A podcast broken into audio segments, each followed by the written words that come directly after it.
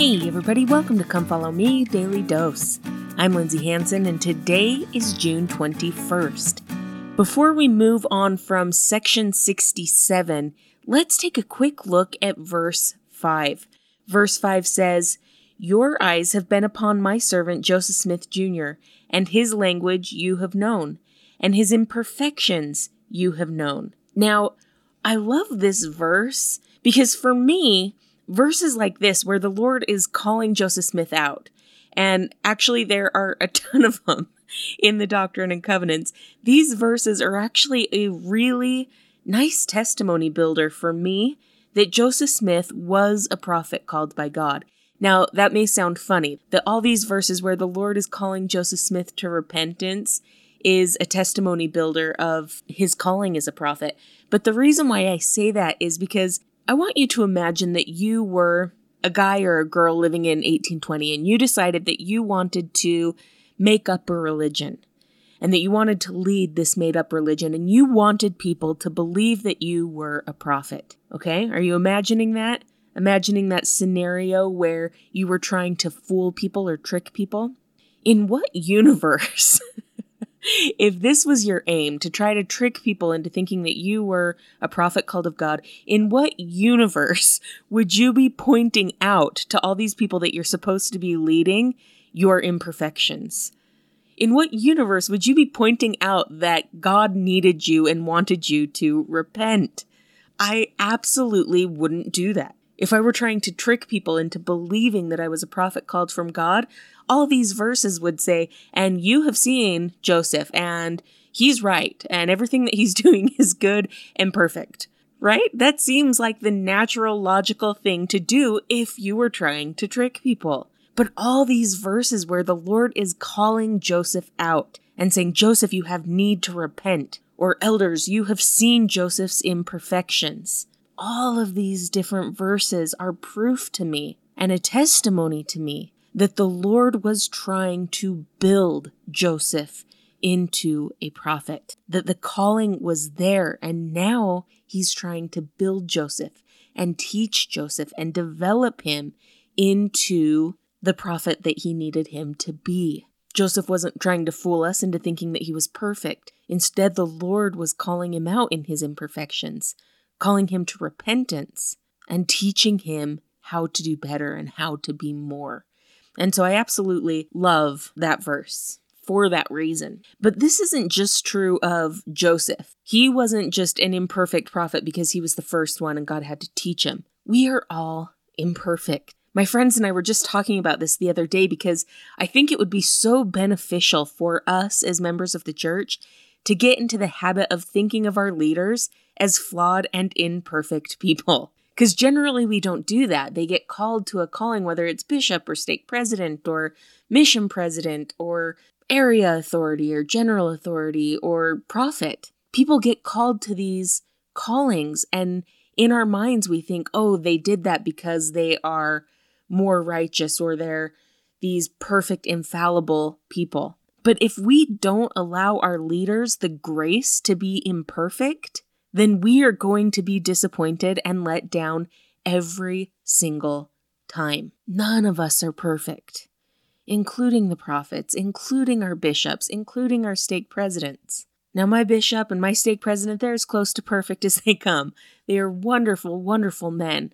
And I'm so grateful for their inspiration and their leadership, but they are also imperfect men and fallible. And they would be the first to admit it, knowing them. We have to allow our leaders the grace to be imperfect. We cannot expect more from them than the Lord expects from them. And remember what the Lord teaches us here in verse 13 of this same chapter that we have to continue in patience until we are perfected. Perfection isn't an attribute of this lifetime, but the patience in perfection and the striving for perfection and the repentance in imperfection are attributes of this life. We are all imperfect people in the church, our leaders included, but that was part of Heavenly Father's plan. He understood it and he knew it, and he restored his church based on those truths. Elder Uchtdorf once said, I suppose the church would be perfect only if it were run by perfect beings.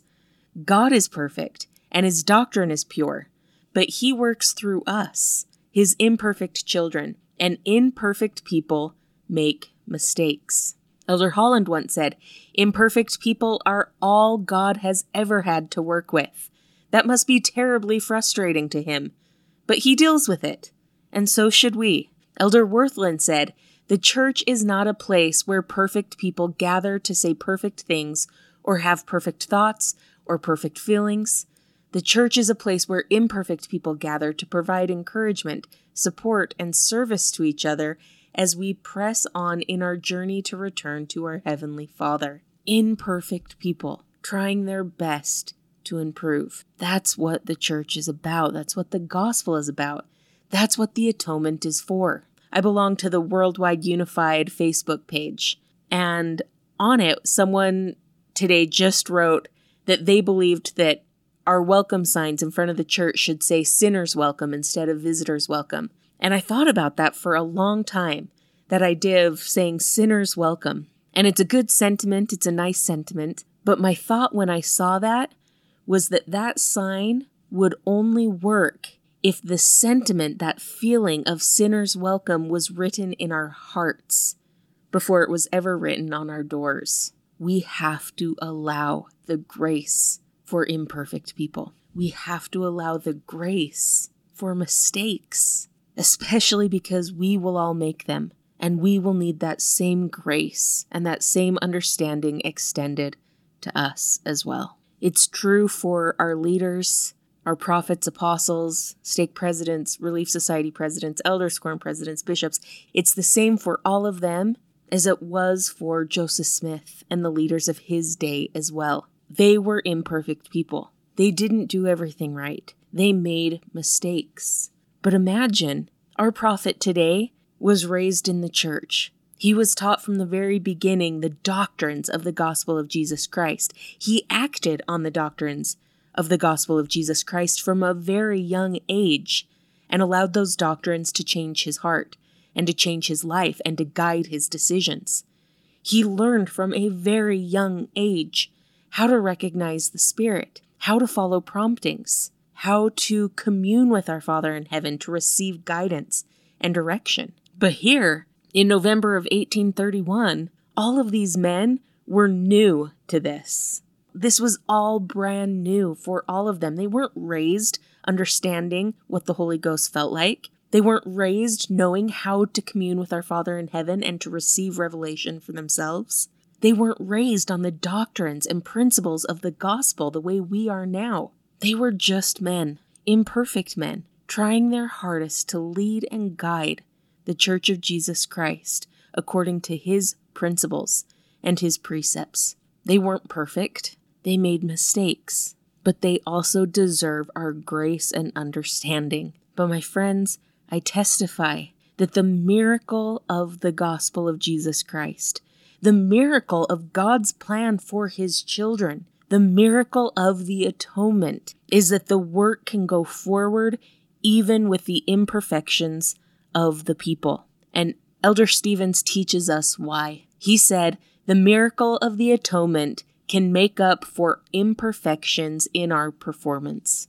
Our performances are imperfect. We are imperfect we will continue to make mistakes. We will continue to blunder. We will continue to try to fight our way forward as we try to be patient in our perfection. But we can trust that as we rely on the atonement of Jesus Christ, He can take our performances, He can take our efforts, and He can make them more. And because of that, a perfect gospel can move forward on the backs of imperfect people. Thank you so much for listening today. If you're enjoying this podcast, make sure to follow us on social media, subscribe, like, comment, or share. This is Come Follow Me Daily Dose, and I'm Lindsay Hanson.